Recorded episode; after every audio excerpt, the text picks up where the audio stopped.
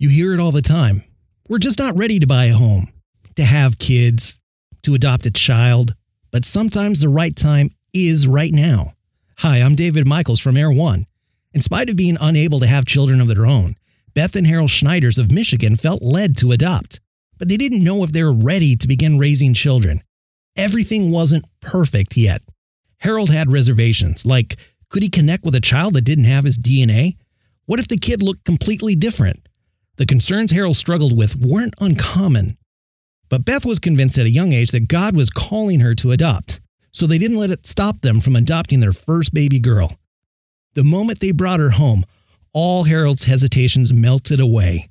He realized his adopted child may not look like him, but he sees himself in his child's actions and behaviors. And the Schneiders didn't stop there. They've since adopted six kids altogether and are loving every minute of it. Thanks for listening. I'm David Michaels from Air1.